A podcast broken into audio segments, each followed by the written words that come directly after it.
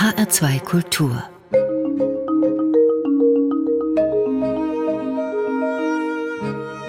Doppelkopf. Heute am Tisch mit der schwedischen Kinderbuchautorin Rose Lagercrantz. Gastgeberin ist Juliane Spatz. Rose Lagercrantz wurde für ihre Bücher mehrfach ausgezeichnet, unter anderem mit dem renommiertesten schwedischen Literaturpreis, dem Augustpreis, und für ihr Gesamtwerk mit dem Astrid-Lindgren-Preis und der Nils-Holgersson-Plakette.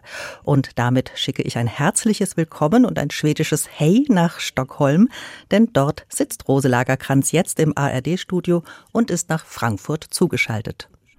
Hey, guten Tag. Ja, schön, dass Sie da sind. Rose Lagercrantz, Sie sind nicht nur Trägerin des Astrid-Lindgren-Preises, Sie haben Astrid Lindgren, die Grande Dame der Weltkinderliteratur, kann man ja sagen, auch persönlich gekannt. Wie gut kannten Sie sich? Also alle kannten Astrid in dieser kleinen Kinderbuchwelt. Die hat alle begegnet und hat immer eingeladen. Und es war sehr viel los zu dieser Zeit. Es war eine große, muntere Versammlung, die Kinderbücher schreiben. Und manche waren wirklich sehr gut. Aber Astrid war ja die Königin. Und sie war sehr gut zu allen Leuten, auch sehr gut zu mir. Ich habe nachgedacht, wann habe ich sie erstens gekannt. Sie war ja immer da. Sie war schon da, als ich klein war, obwohl ich sie nicht dann traf. Aber sie und die Lehrerin in der Schule und meine Mutter, das waren die Frauen in meinem Leben. Und als ich erwachsen wurde, war es ganz natürlich, dass ich sie traf. Ich weiß, einmal saß ich ins Theater und da hat sie mich in den Rücken geklopft. Ich habe mich umgedreht und sie hat gesagt, du, dein Buch, das war sehr gut. Und ich wurde ja ganz rot im Gesicht und so glücklich war ich und habe mich wieder umgedreht. Was antwortet man auf so eine wunderbare Sache? Und da hat sie mich wieder im Rücken geklopft und gesagt, du, ich weiß, wovon ich rede. Du musst mir glauben. So war sie. Sie selbst wurden 1947 in Stockholm geboren. Sie sind also 40 Jahre jünger als Astrid Lindgren. Ihre Eltern, beide Holocaust-Überlebende, darüber sprechen wir in unserer zweiten Gesprächsrunde. Sie, Rose Lagercrantz, haben über 20 Jahre lang bei einem Kindertheater gearbeitet, Kinder ins Theaterspielen gebracht, waren lange beim schwedischen Radio und beim Fernsehen und seit 1973 schreiben Sie Bücher, vor allem für Kinder und auch für Jugendliche. Welche Bedeutung hat Astrid Lindgren vielleicht auch heute noch für ihr Schreiben? Ja, sie ist noch überall dabei. Und wenn ich eine Weile nicht an ihr gedacht habe, dann fehlt sie mir. Ich denke so oft an mich, als ob sie noch lebte. Viele schwedische Kinder- und JugendbuchautorInnen gestehen Kindern ja eine hohe Autonomie zu und versprechen gleichzeitig auch eine, ja, ich will mal sagen, geborgene Kindheit voller Blaubeerkuchen, Zimtschnecken und selbstvergessenem Spiel. Das ist ein Kindheitsglück aus einem Mix zwischen Autonomie und Geborgenheit, das wir schon bei Astrid Lindgrens Kinderbüchern finden, vor allem in den Bullerbü- und Michel-Geschichten. Das steckt auch in der Pippi Langstrumpf drin, obwohl die ja elternlos aufwächst.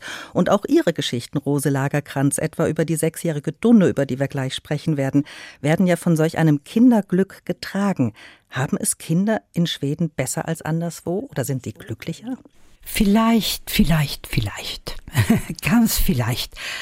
Weil in Schweden hat man diese Art Erziehung zu sehen. Es muss nicht so streng sein. Natürlich nicht alle, aber in allgemein sind die Kinder frei.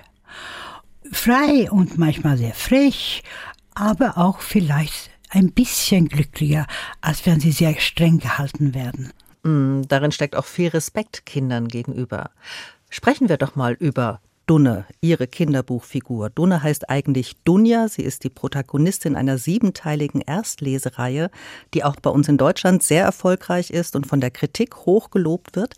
Die Bücher erscheinen bei uns im Frankfurter Moritz Verlag und den Auftakt machte 2010 in Schweden der Titel Mein glückliches Leben.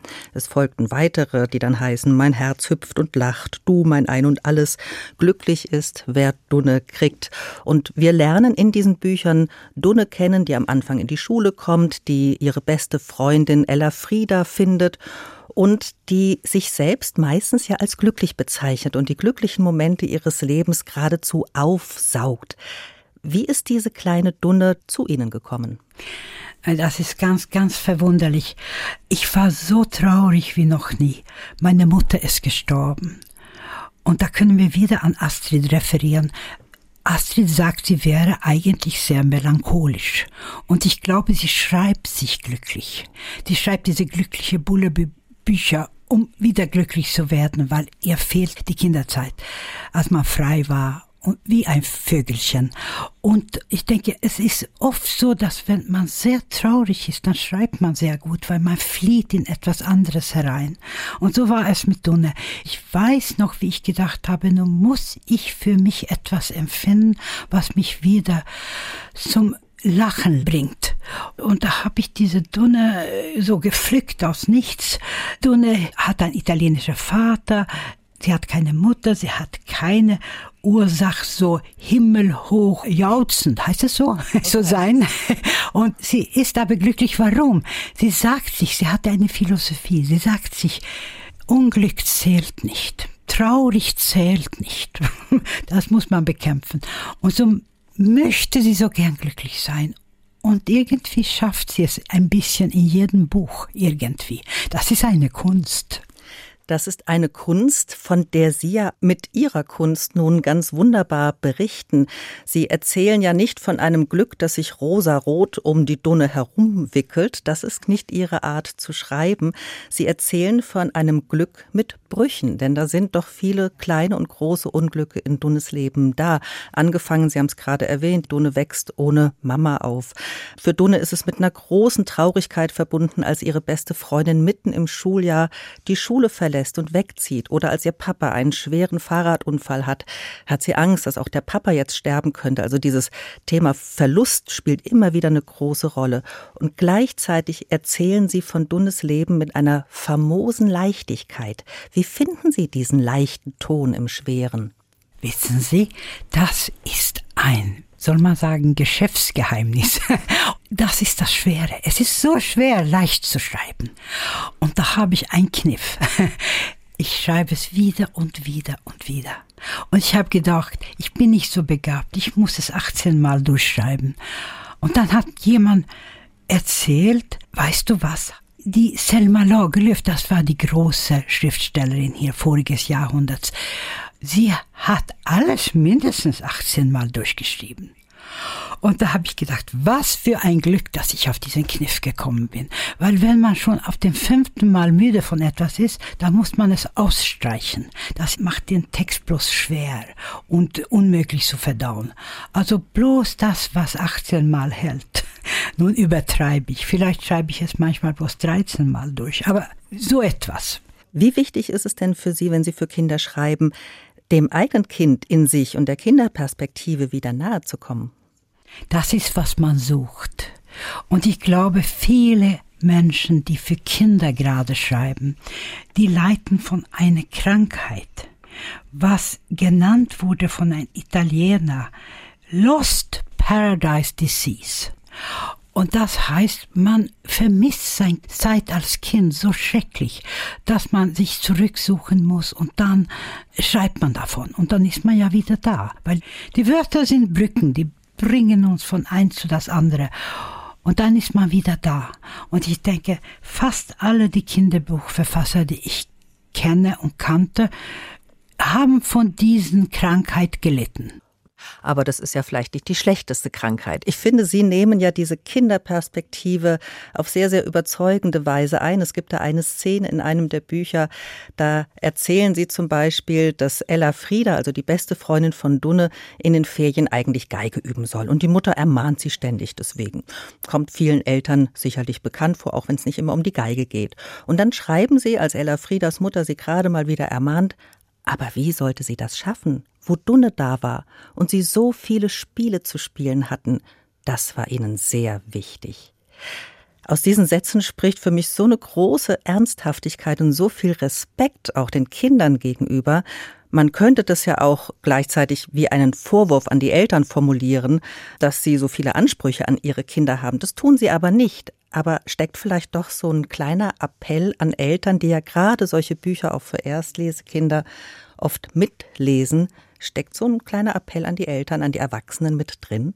Ja, und es ist so lustig, weil ich habe gestern mit einem guten alten Freund geredet und wir haben gerade über sowas geredet, weil in mein Buch, was nun kommt, hier in Schweden, das späteste Buch von mir, da geht ein kleines Mädchen von 6 Jahren, so wie in alle Kinderbücher, balanciert sie.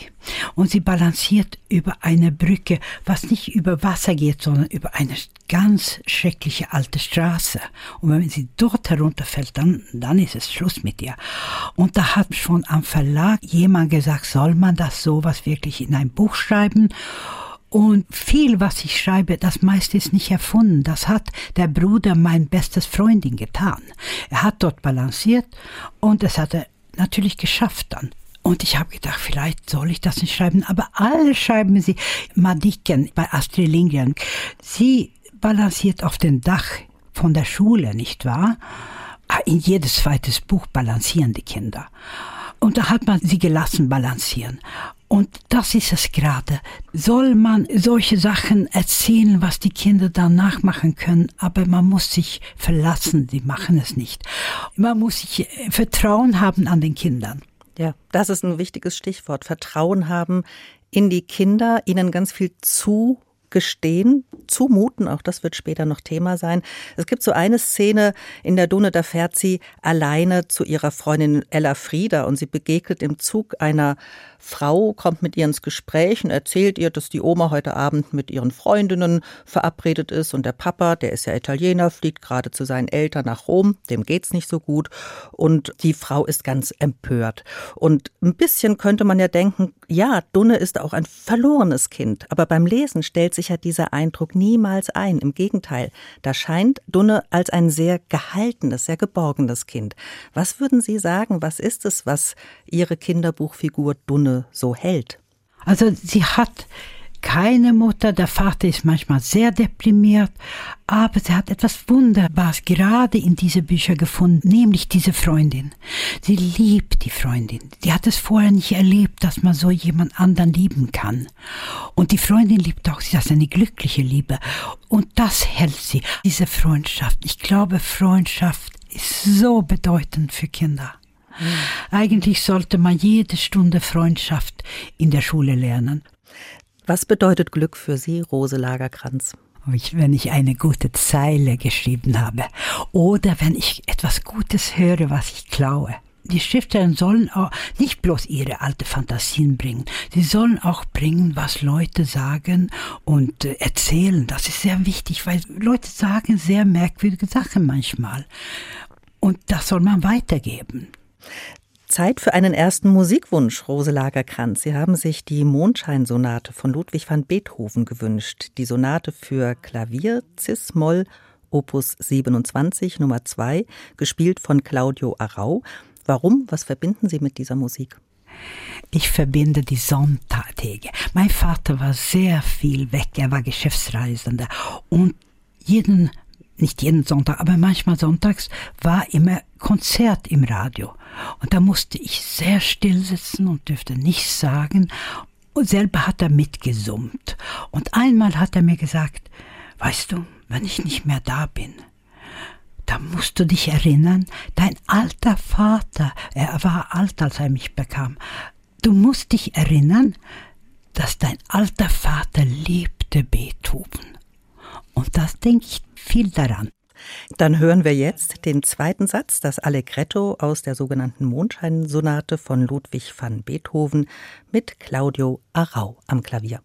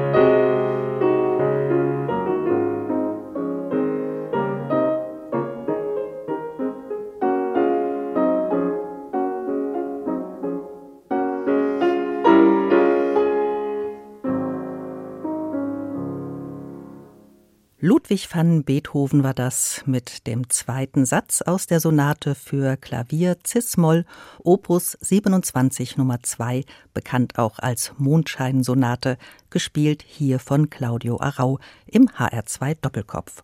Gewünscht hat sich diesen Titel mein heutiger Gast, die schwedische Kinderbuchautorin Rose Lagercrantz. Gastgeberin ist Juliane Spatz. Rose Lagercrantz, Sie sprechen hervorragend Deutsch. Das hängt mit Ihrem Vater zusammen, Georg Schmidt. Er war Berliner und kämpfte als jüdischer Kommunist im Widerstand gegen die Nazis. Was genau hat er da gemacht? Er wurde ganz schnell in KZ gebracht, bei den allerersten. Und das war in Sonnenburg, hieß das. Da waren alle möglichen Leute, Lehrer, Schuhmacher, alles, was man will. Bloß das, was sie gemeinsam hatten, die wollten nicht Hitler. Und da saß er eine Weile und dann wurden sie nach Papenburg gefahren. Da war er eine Weile und dann wurde er plötzlich losgelassen und nach Berlin wieder zurückgeschickt. Er war also Berliner. Und da war es ganz, ganz leer. Keine Leute mehr, die so wie er dachte. Und er hat trotzdem versucht, Fliegblätter zu liefern und sowas. Und da hat die alte Frau, wo er ein Zimmer gemietet hat, was er die Handtuch genannt hat, die hat ihm gesagt, sie müssen von hier weg, weil die haben ihnen gesucht von Gestapo. Und dann ist er geflohen nach Prag, wo er ein paar Jahre verbracht hat. Und wenn er davon geredet hat, das ganze Zimmer hat geleuchtet. Es war so schön dort, das waren bloß Leute dort, wie er gedacht hat. Aber da musste er auch weg später. Und dann hat er gelandet in Schweden schließlich. Und wie und was, das ist eine lange Geschichte. Das haben wir keine Zeit dafür. Das ist eine ganz besondere Geschichte, über die Sie auch in dem Jugendbuch Das Mädchen, das nicht küssen wollte, geschrieben haben. Dafür haben Sie den eingangs erwähnten Augustpreis bekommen, den wichtigsten Literaturpreis Schwedens. Ihre Mutter Ella Carlos stammte aus Siebenbürgen, aus der Stadt Zieget. Die liegt im heutigen Rumänien, direkt an der Grenze zur Ukraine. Auch sie, Jüdin, die wie durch ein Wunder, muss man wirklich sagen, die Konzentrationslager Auschwitz und Bergen-Belsen überlebt hat. Nach dem Krieg kam sie dann über das Rote Kreuz auch nach Schweden, lernte Georg Schmidt, ihren Vater, Rose Lagercrantz, kennen, heiratete und 1947 kamen sie dann in Stockholm zur Welt. Welche Sprache hat Ihre Mutter gesprochen? Also Mutter hat 8 Sprachen gesprochen. Sie konnte jede Sprache sprechen. Sie hat ganz vornehm Schwedisch gesprochen. Sie hat so ein Sprachohr gehabt, eine Begabung dafür. Also Mama hat mit Vater Deutsch geredet. Er wollte mit mir immer Deutsch reden. Ich habe abgelehnt, weil ich wollte wie die anderen Kinder sein. Und die haben ja nicht Deutsch geredet, die haben Schwedisch geredet. So habe ich ihm immer Schwedisch geantwortet. Und das war ja blöd von mir, weil da hätte ich besser gesprochen. Sie können ganz beruhigt sein, Sie sprechen wunderbar Deutsch. Danke. Und jedenfalls, Mama hat mit mir Schwedisch geredet. Die hat mir einen Gefallen getan. Ungarisch, kein Wort kenne ich. Das wollte ich auch nicht reden, weil das haben die anderen Kinder nicht geredet. Ich wollte wie alle jedes andere Kind sein. Ich wollte ganz eingearbeitet sein in der Welt irgendwie. Es war eine schöne Welt, weil es war in einem Vorort von Stockholm. Das heißt Midsommarkranz und das bedeutet der Midsommarkranz. Das ist so ein Kranz, was man schmückt im Juni. Und wir wohnten in einer winzigen Zweizimmerwohnung und das war so eine wunderbare Welt. Es war wirklich Lost Paradise Komplex, wenn ich denke daran, kriege ich es. Und auf die andere Seite, und das war das Beste vom Schlafzimmerfenster, da konnte man sehen, das kleine Wald, wo alles sich abgespielt hat bei den Grimm-Brüdern in diese Geschichten. Und manches auch von Astrid Lindgren. Das war gerade vor meinem Fenster. Ich hatte so ein Glück, dachte ich immer. Sie schreiben über Ihre Kindheit in Stockholm, dass sie von einer hellen Ruhe bestimmt war, unter der eine niemals ausgesprochene Unruhe lauerte. Dieser Unruhe sind Sie ja auf den Grund gegangen und haben vor einigen Jahren ein Buch geschrieben, nicht für Kinder, sondern für Erwachsene, ein Familienporträt mit dem Titel »Wenn es eine noch gibt«. Das bezieht sich auf einen Satz Ihrer Mutter, den sie immer wieder sagte. Ja, die Mama, ich wollte ja immer mit den Leuten, meine Überlebenden, wenn man so sagt, die überlebt haben. Es war nicht bloß meine Familie, sondern überhaupt Freundinnen von ihr und alle habe ich immer gefragt, wenn ich älter war, so um die 50 herum, wie hast du es geschafft? Wie hast du das gemacht? Und manche haben ein bisschen geantwortet, manche wollten nicht davon reden. Es war so dann, man wollte nicht davon reden, man hat genug gehabt. Und Mami hat immer abgelehnt. Sie hat so geseufzt und hat sie gesagt, ich weiß nicht, wie ich das geschafft habe. Jeden Tag denke ich, dass es mich noch gibt. So hat sie buchstäblich gesagt. Und ich kriegte niemals richtige Antworten. Sie wollte es vergessen, aber nachts ist sie manchmal aufgewacht, ganz schwitzend von Angst. Und ist in die Badezimmer gegangen, das war, als ich noch zu Hause wohnte, als ich 17, 18 Jahre war. Und da bin ich rausgegangen, das war vor meinem Zimmer, Badezimmer. Und habe gesagt, Mama, was ist, was ist? Oh, ich habe geträumt, sagte ich. Ich habe geträumt, dass meine Geschwister leben noch. Und die war ganz kaputt. Und am nächsten Tag war sie wie gewöhnlich, wollte nicht davon reden. Und das ist viele Mal passiert. Sie konnte bloß leben, wenn sie nicht davon reden musste. Mhm. Die Mutter ihrer Mutter und ihre beiden älteren Schwestern wurden in Auschwitz umgebracht. Also sie sind zusammen nach Auschwitz gekommen und die einen mussten den einen Weg gehen in die Gaskammer und ihre Mutter in die andere Seite. Ja. Das schmale, aber sehr berührende Buch aus dem Persona-Verlag mit dem Titel Wenn es einen noch gibt, ist ja im wahrsten Sinne des Wortes eine Spurensuche. Auf der einen Seite begleiten sie ihre Mutter über die letzten Monate ihres Lebens hinweg. Es sind sehr anrührende Begegnungen zwischen ihnen und ihrer Mutter, von denen sie da schreiben. Und gleichzeitig besuchen sie in dieser Zeit auch ganz viele Familienmitglieder, die über die ganze Welt verstreut sind. Tanten, Onkel, Großcousinen, Cousins, die den Holocaust überleben konnten. Sie fahren nach Südafrika, sie sind nach Kanada gereist oder hier in Europa nach Budapest oder Paris. Als das Buch in Schweden erschien, da waren sie 65 Jahre alt. Was war der Anlass für Sie, diese Gespräche zu dieser Zeit zu führen? Also manchmal geht nicht ein Tag, ohne dass ich nun denke, ich verstehe nicht, dass ich noch bin und dass ich überhaupt gekommen bin. Wäre ich ein paar Jahre früher geboren, wäre es so mit mir wie mit den kleinen Kindern von meinen Tanten, die alle im Gas gingen. Aber ich wurde ein paar Jahre später geboren und ich bin noch. Das ist für mich so eine Wunder. Und das kommt immer zurück. Nicht jeden Tag, aber manchmal geht kein Tag, dass ich das nicht denke.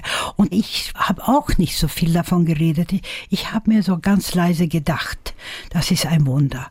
Und ich habe so einen Gedanken, das, was der Mensch hält eigentlich, das ist diese Sehnsucht nach das Unmögliche. Ich habe sogar ein Buch davon geschrieben, Lob an das Unmögliche. Wir wollen das Unmögliche, das hält uns aufrecht. Und ich habe gedacht, es ist das, was diese Leute getrieben haben, die es geschafft hat, zusammen mit einer Menge Glück und Zufälle und gute Leute, die ihnen geholfen haben. Also es ist so ein Mischung von alles, nicht wahr? Aber drinnen in sich, man will das Unmögliche. Und das hält einen aufrecht. Und das geht in alles. Das sehe ich schon bei den kleinen Kindern. Sie wollen etwas tun, was überhaupt nicht geht, und sie tun es. Und auch das geht nun auch in meine Bücher, weil in jedes Buch, klein oder groß, geht es von das Unmögliche, dass die Leute wollen, aber es steht nicht immer ausgesprochen, aber es ist da, ja. Das Leitmotiv von diesem Buch, wenn es einen noch gibt, könnte man ja als Frage formulieren, was hat euch gerettet? Sie erzählen zum Beispiel ganz viel auch von starken Frauen in ihrer Familie. Darunter ist auch Tante Hilde, die Schwester ihres Vaters, die glücklicherweise nach Johannesburg in Südafrika emigrieren konnte. Was hat sie gerettet? Das ist so eine ganze Reihe von kleinen Sachen.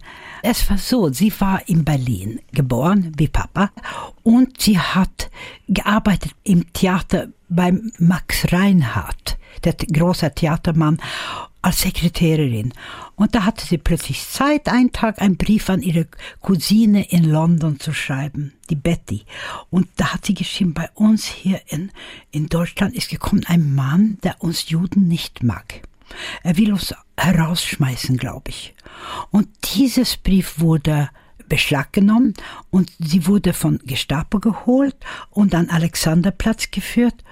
Und dort ist meine Großmutter Else gegangen, hat gedacht, ich muss etwas versuchen, dass ich sie herausbekomme von dort. Und sie hat geklopft an der Tür bei einem Polizist und das hat sich gezeigt, es war Paul. Und dieser Polizist, das war ein Freund von meinem Vater, als er Kind war.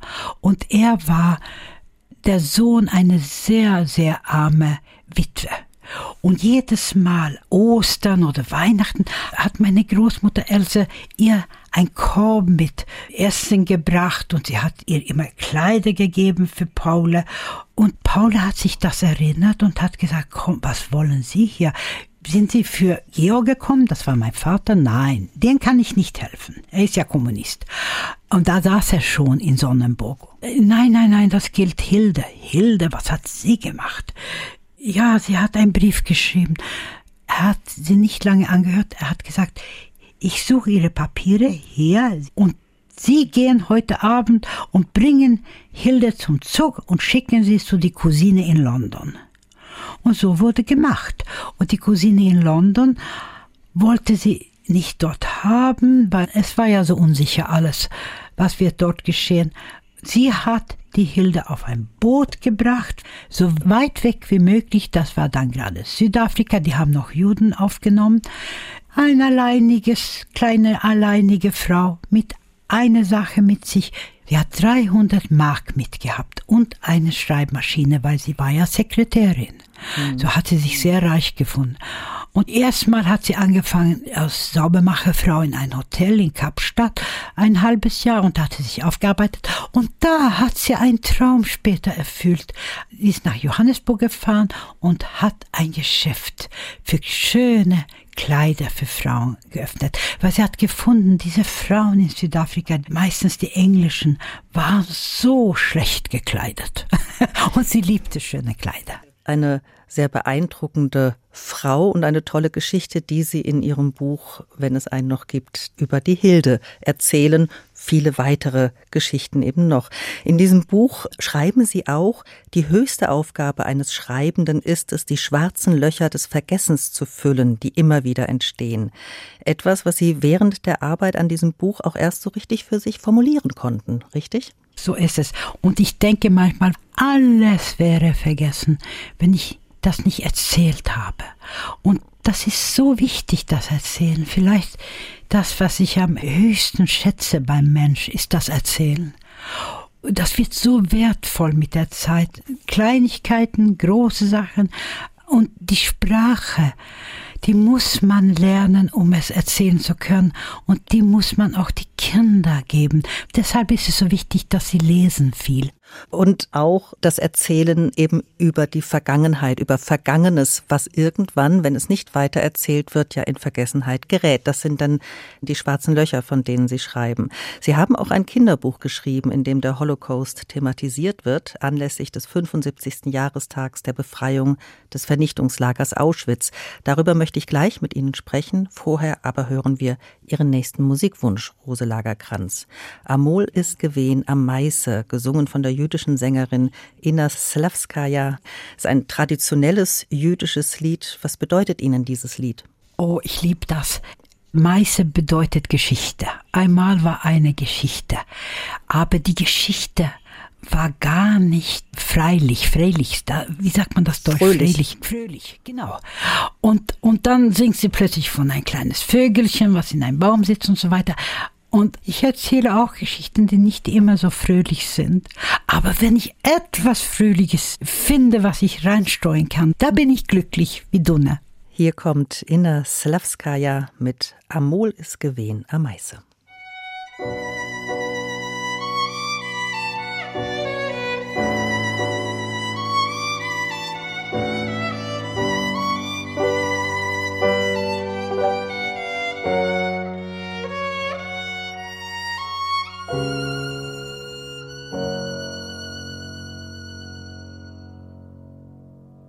Amol is given a Meise.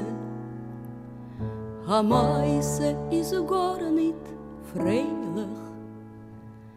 Die Meise heb sich honet mit a jüdischen Melech.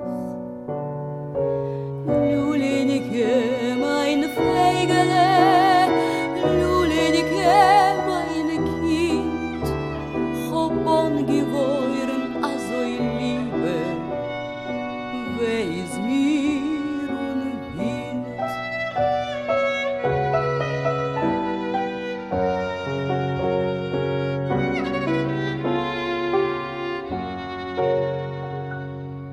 Der Melech hat gehabt a Malke, die Malke hat gehabt a Weingarten, der Weingarten hat gehabt a Beimele. Lulinke, meine Kind, Lulinke, meine Pflegele, Lulinke, geboren, also in Liebe, weis mir und Wind.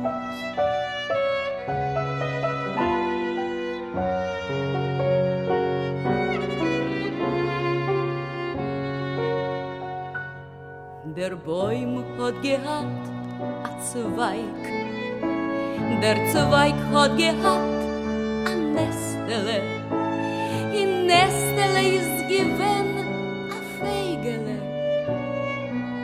Lulinke, meine Kind, Lulinke, meine Feigele, Lulinke, meine Kind, hobon gewohren a so Liebe, weis mir ohne Wind. Lulinke, mein Feigele, Lulinke, meine Kind, hobon gewohren a so Liebe, weis mir und Wind.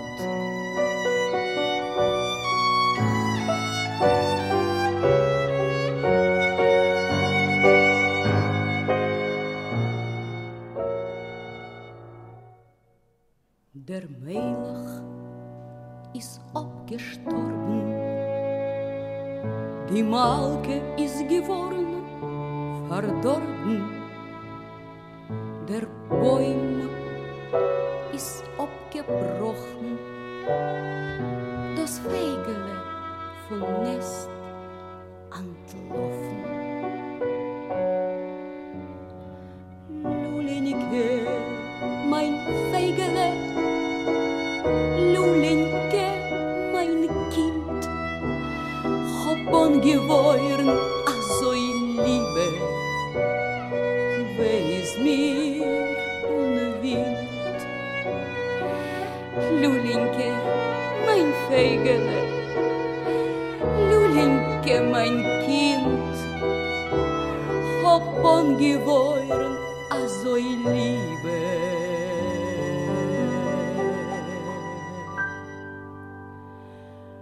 weis mir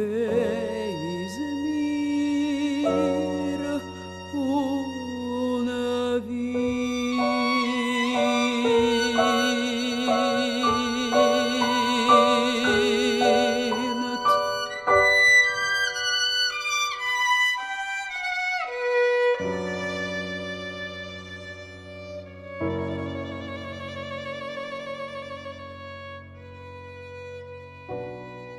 Amul ist gewehen am Meiße, gesungen von Inna Slavskaya. Ein Musikwunsch der schwedischen Kinderbuchautorin Rose Lagercrantz. Sie ist heute zu Gast im HR2 Doppelkopf, zugeschaltet aus Stockholm, Schweden. Wir haben gerade über ihre Familiengeschichte gesprochen, Rose Lagercrantz, die sie in ihrem Buch »Wenn es eine noch gibt« für Erwachsene erzählen. Eine Spurensuche gegen das Vergessen und gegen das Schweigen. Und Sie haben auch ein Buch für Grundschulkinder über diese Zeit geschrieben. Ursprünglich eine Auftragsarbeit des schwedischen Radios. Anlass war der 75. Jahrestag der Befreiung des Vernichtungslagers Auschwitz. Aber Sie haben nicht gleich begeistert zugesagt. Warum? Also ein Geheimnis auch, was ich ausgefunden habe, nun, ich habe Kinderbücher seit 1973 geschrieben, 1973. Das ist, es muss leicht sein, leicht zu verdauen. Und ich habe erst sehr schwere Kinderbücher geschrieben und dann habe ich gemerkt, das können die Kinder nicht lesen. Das haben alle zu dieser Zeit gemacht. Aber dann habe ich es gemerkt und da habe ich wirklich versucht, einfach zu schreiben. Also leicht ist schwer. Es ist mir manchmal gelungen, aber Auschwitz ist nicht leicht zu verdauen. Ich habe es in 75 Jahren nicht verdaut noch. Und wie sollen kleine Kinder sowas anhören? Und als die Dame aus Radio angerufen hat, habe ich gesagt, nein, ich kann nicht. Und da bin ich rausgegangen mit dem Hund spazieren. Und da habe ich meine Nachbarin getroffen, eine junge Frau mit 2 Kindern, die 7 und 9 waren. Und sie fragt mich immer, was schreibst du? Und da habe ich gesagt, nun wollen Sie, dass ich soll von Auschwitz schreiben? Wollen deine Kinder so etwas hören? Und da hat sie mich angeguckt und hat sie gesagt, ja, Kinder wollen wissen und Kinder verstehen. Und das hat mich so erschüttert. Ich wurde so glücklich. Und ich bin reingegangen und habe sie angerufen, diese wunderbare Produzentin mit dieser Geduld, was sie gehabt hat mit mir. Und ich habe gesagt, ich versuche es. Und das wurde aus Buch auch gemacht. 2 von jedem. Ist gar nicht ganz unglücklich, weil ich kann nicht schreiben, wenn ich bloß über Unglück schreiben muss. So, ich habe sehr glücklich angefangen und man hat irgendwo angemerkt in den Kritik, dass 3/4 vom Buch ist ja sehr glücklich. Man glaubt nicht, dass es von Auschwitz ist. Im Mittelpunkt steht da zunächst einmal diese ganz starke, unzertrennliche Freundschaft zwischen dem jungen Eli und dem Mädchen Luli. Und sie erzählen viel von den Spielen der beiden und von den jüdischen Traditionen, die gepflegt werden. Angesiedelt ist das Ganze in einem kleinen Ort in Siebenbürgen, wo ja auch ihre Mutter herkam. Und dann überdauert tatsächlich, muss man vorwegnehmen, diese Freundschaft überdauert den Holocaust, aber es sieht erstmal nicht so aus. Ludi wandert mit ihrem Vater in die USA aus und Eli, der Junge, der diese ganze Geschichte als Erwachsener im Rückblick für seine Kinder erzählt, wird deportiert, kommt ins Vernichtungslager und da verwenden Sie ja einen ganz besonderen Kunstgriff. Was machen Sie? Dort gerade sagt plötzlich der Eli, der also Protagonist, er sagt plötzlich, also schließlich hielt der Zug an, steht es, die Türen wurden aufgeschoben und Soldaten brüllten, dass wir aussteigen sollten. Das ist bei Deportierung. Hier muss ich eine Pause machen, sagt er. Sie verschaffen damit ja nicht nur dem Erzähler, also ihrer Figur Eli, diese Pause, sondern auch den Lesenden. Man macht ja unwillkürlich diese Pause mit. Man versteht, dass das, was jetzt kommt, sprachlos machen muss.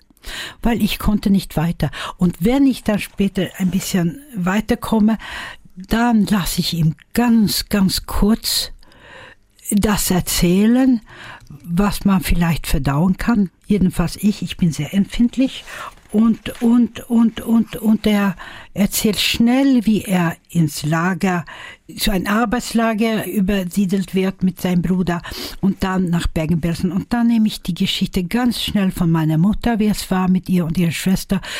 Und das nehme ich dann so ganz kurz in das Buch herein. Können die Kinder das vertragen? Man kann nicht bloß über schöne Sachen schreiben. Man muss, das habe ich mich gelernt, man muss über das Schreckliche. Meine Nachbarin hat recht gehabt. Kinder wollen wissen und Kinder verstehen. Aber ich habe es ganz, ganz kurz gemacht und aber scharf. Lassen Sie uns doch mal über dieses Scharf sprechen, auch wenn das nur wenig Raum im Buch einnimmt. Aber so ist es doch sehr, sehr prägnant. Sie erzählen tatsächlich von dem Antisemitismus, der immer stärker wird, von dem Judenhass, von der Ausgrenzung, von dem Auseinanderreißen der Familien. Der Begriff Todeslager fällt ja auch.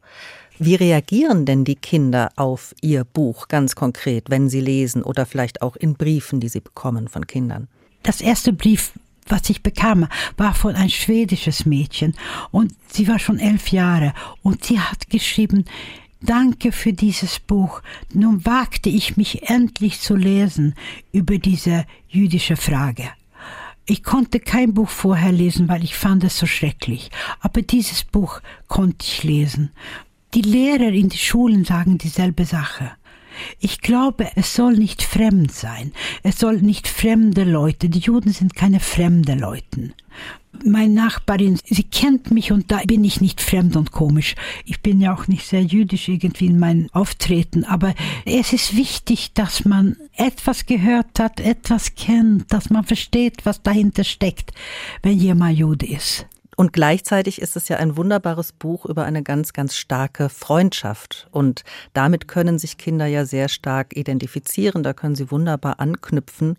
Und insofern haben Sie das sehr klug auch angegangen, dass Sie dieser Freundschaft, den Spielen der Kinder am Anfang auch so viel Raum geben, dass Kinder da diese Identifikation auch finden. Worauf ich gerne nochmal zu sprechen kommen würde, ist dieser eine kleine Satz, hier muss ich eine Pause machen. Haben Sie diesen Satz oft auch in Gesprächen mit Holocaust-Überlebenden, Ihren Eltern, Familienmitgliedern gehört? Jetzt muss ich eine Pause machen? Die haben nicht erzählen wollen von Auschwitz.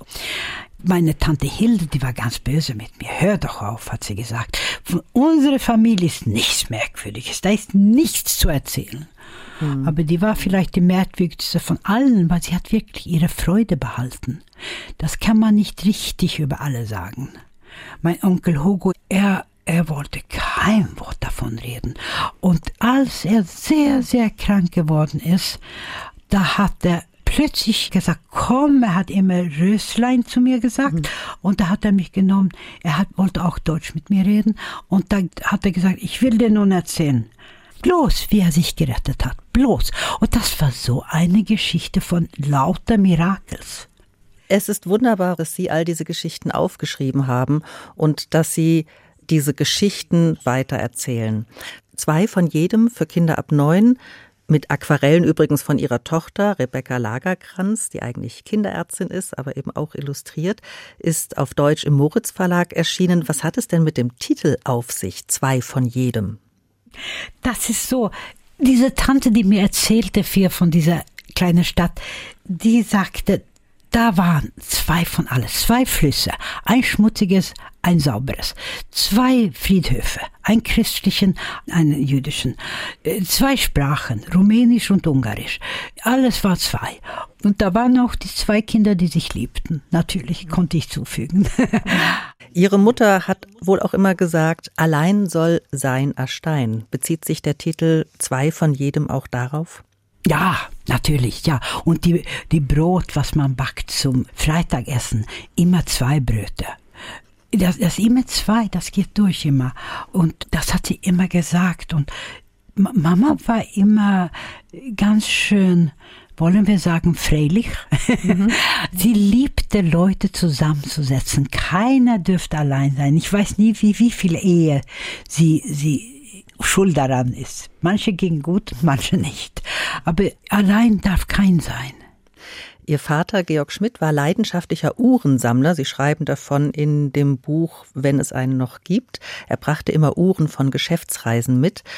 Aber gemeinsam war allen Uhren, dass sie wohl nicht gingen. Als wäre die Zeit ein bisschen stehen geblieben. Aber die Zeit läuft ja weiter, Rose Lagerkranz. Sie sind mittlerweile selbst Großmutter. Wie viele Enkelkinder haben Sie? Ich habe 6 Enkelkinder. Werden Sie mit ihnen über Ihre Familiengeschichte sprechen? Wenn Sie wollen. Ich denke immer, ich frage gern, aber Sie müssen schon zeigen, dass Sie es wollen. Ich denke, man sucht sich so, was man braucht. Aber nun, in die Schulen, gerade in manchen Schulen, ist man sehr aufmerksam auf jüdische Geschichten und überhaupt Geschichten über Gehass und sowas, weil man muss das irgendwie etwas tun, immer. Es ist dunkel geworden, die Zeit ist dunkel geworden. Das ist ja so ein Rechtsruck, den wir in ganz Europa gerade spüren. Ja. Rose Lagerkranz, werden Sie weiter für Kinder schreiben? Sie sind jetzt 75. Ja, wenn ich nicht schreibe, dann lebe ich nicht mehr. Was treibt Sie an, gerade für die junge Generation zu schreiben? Die Freude. Weil immer, wenn man von Kindern spricht, redet, zitiert, erzählt, da fühle ich so eine Freude in mich. Das ist so genau wie Musik, wenn wir Musik spielen, wenn wir singen. Kindheit, Kinderzeit. Also Ich habe sicher eine ganz große Lost Paradise Komplex, weil ich fand es so schön, als ich klein war, in dieser kleinen Zweizimmerwohnung. Das war so schön, diese Zeit, das war so leicht, das war so einfach. Und das suche ich immer, dieses einfache, schöne. Und das gelingt Ihnen auch in Ihren Kinderbüchern, das weiter zu vermitteln und ein Stück unbeschwerte Kindheit, ja, ich möchte sagen, heraufzubeschwören, ohne, und das ist eben das Besondere Ihrer Bücher, dass es schwerer ausgespart wird. Auch wenn wir uns nicht gesehen haben, Rose Lagerkranz, weil Sie im ARD-Studio in Stockholm sitzen, ich hier im HR-Studio in Frankfurt, hatte ich doch das Gefühl, mit Ihnen an einem Tisch zu sitzen. Ich danke Ihnen sehr für dieses Gespräch und für die Einblicke in Ihre Arbeit und in Ihr Leben, die Sie uns hier gewährt haben. Ich glaube, auf Schwedisch sagt man Tack. Ich danke Ihnen. Das war der HR2 Doppelkopf heute mit der schwedischen Kinderbuchautorin Rose Lagerkranz. Gastgeberin war Juliane Spatz. Sie finden dieses Gespräch auch in der ARD Audiothek, dem kostenlosen Angebot für Podcasts aller Art. Darin lässt sich auch nach Herzenslust stöbern, etwa mit der ARD Audiothek App für Ihr Smartphone oder Tablet. Und da gibt es auch viele weitere spannende Doppelköpfe zu entdecken in der ARD Audiothek. Eine Musik haben wir zum Schluss noch, und zwar das Ständchen von Franz Schubert aus dem Schwanenzyklus. Was hat es mit dem Ständchen von Franz Schubert für Sie, Rose Lagerkranz, auf sich? Also, als Papa alt wurde, er wurde ja 98. Und da bin ich zu ihm rausgefahren und das Beste, was er wusste, war zu singen. Immer wollte er solche Gesänge aus Berlin singen, so: Du Berliner Pflanze, glaubst du, dass ich liebe dich, weil ich mit dir tanze? Aber manchmal wollte er auch die schönen Sachen, klassische Sachen hören. Und da haben wir gesungen, gebrüllt, diese Ständchen. Stille fließen meine Lieder in der Nacht zu dir. Und das hören wir jetzt, das Ständchen von Franz Schubert, hier in einer Aufnahme mit dem Tenor Julian Prégardien. Ihnen zu Hause vielen Dank fürs Zuhören. Tschüss.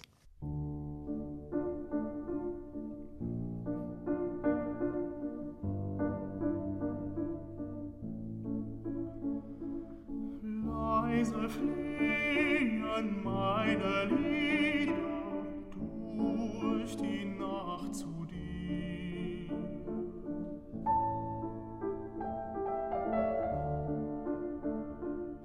In den Stillen heiner Lieder, Liebchen, komm zu mir.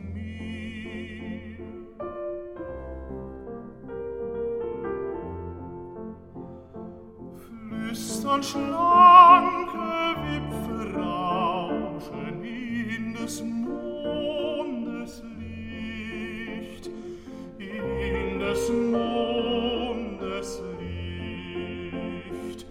Des Verräters feindlich lauschen wird der Holde nicht, fürcht der Holde nicht.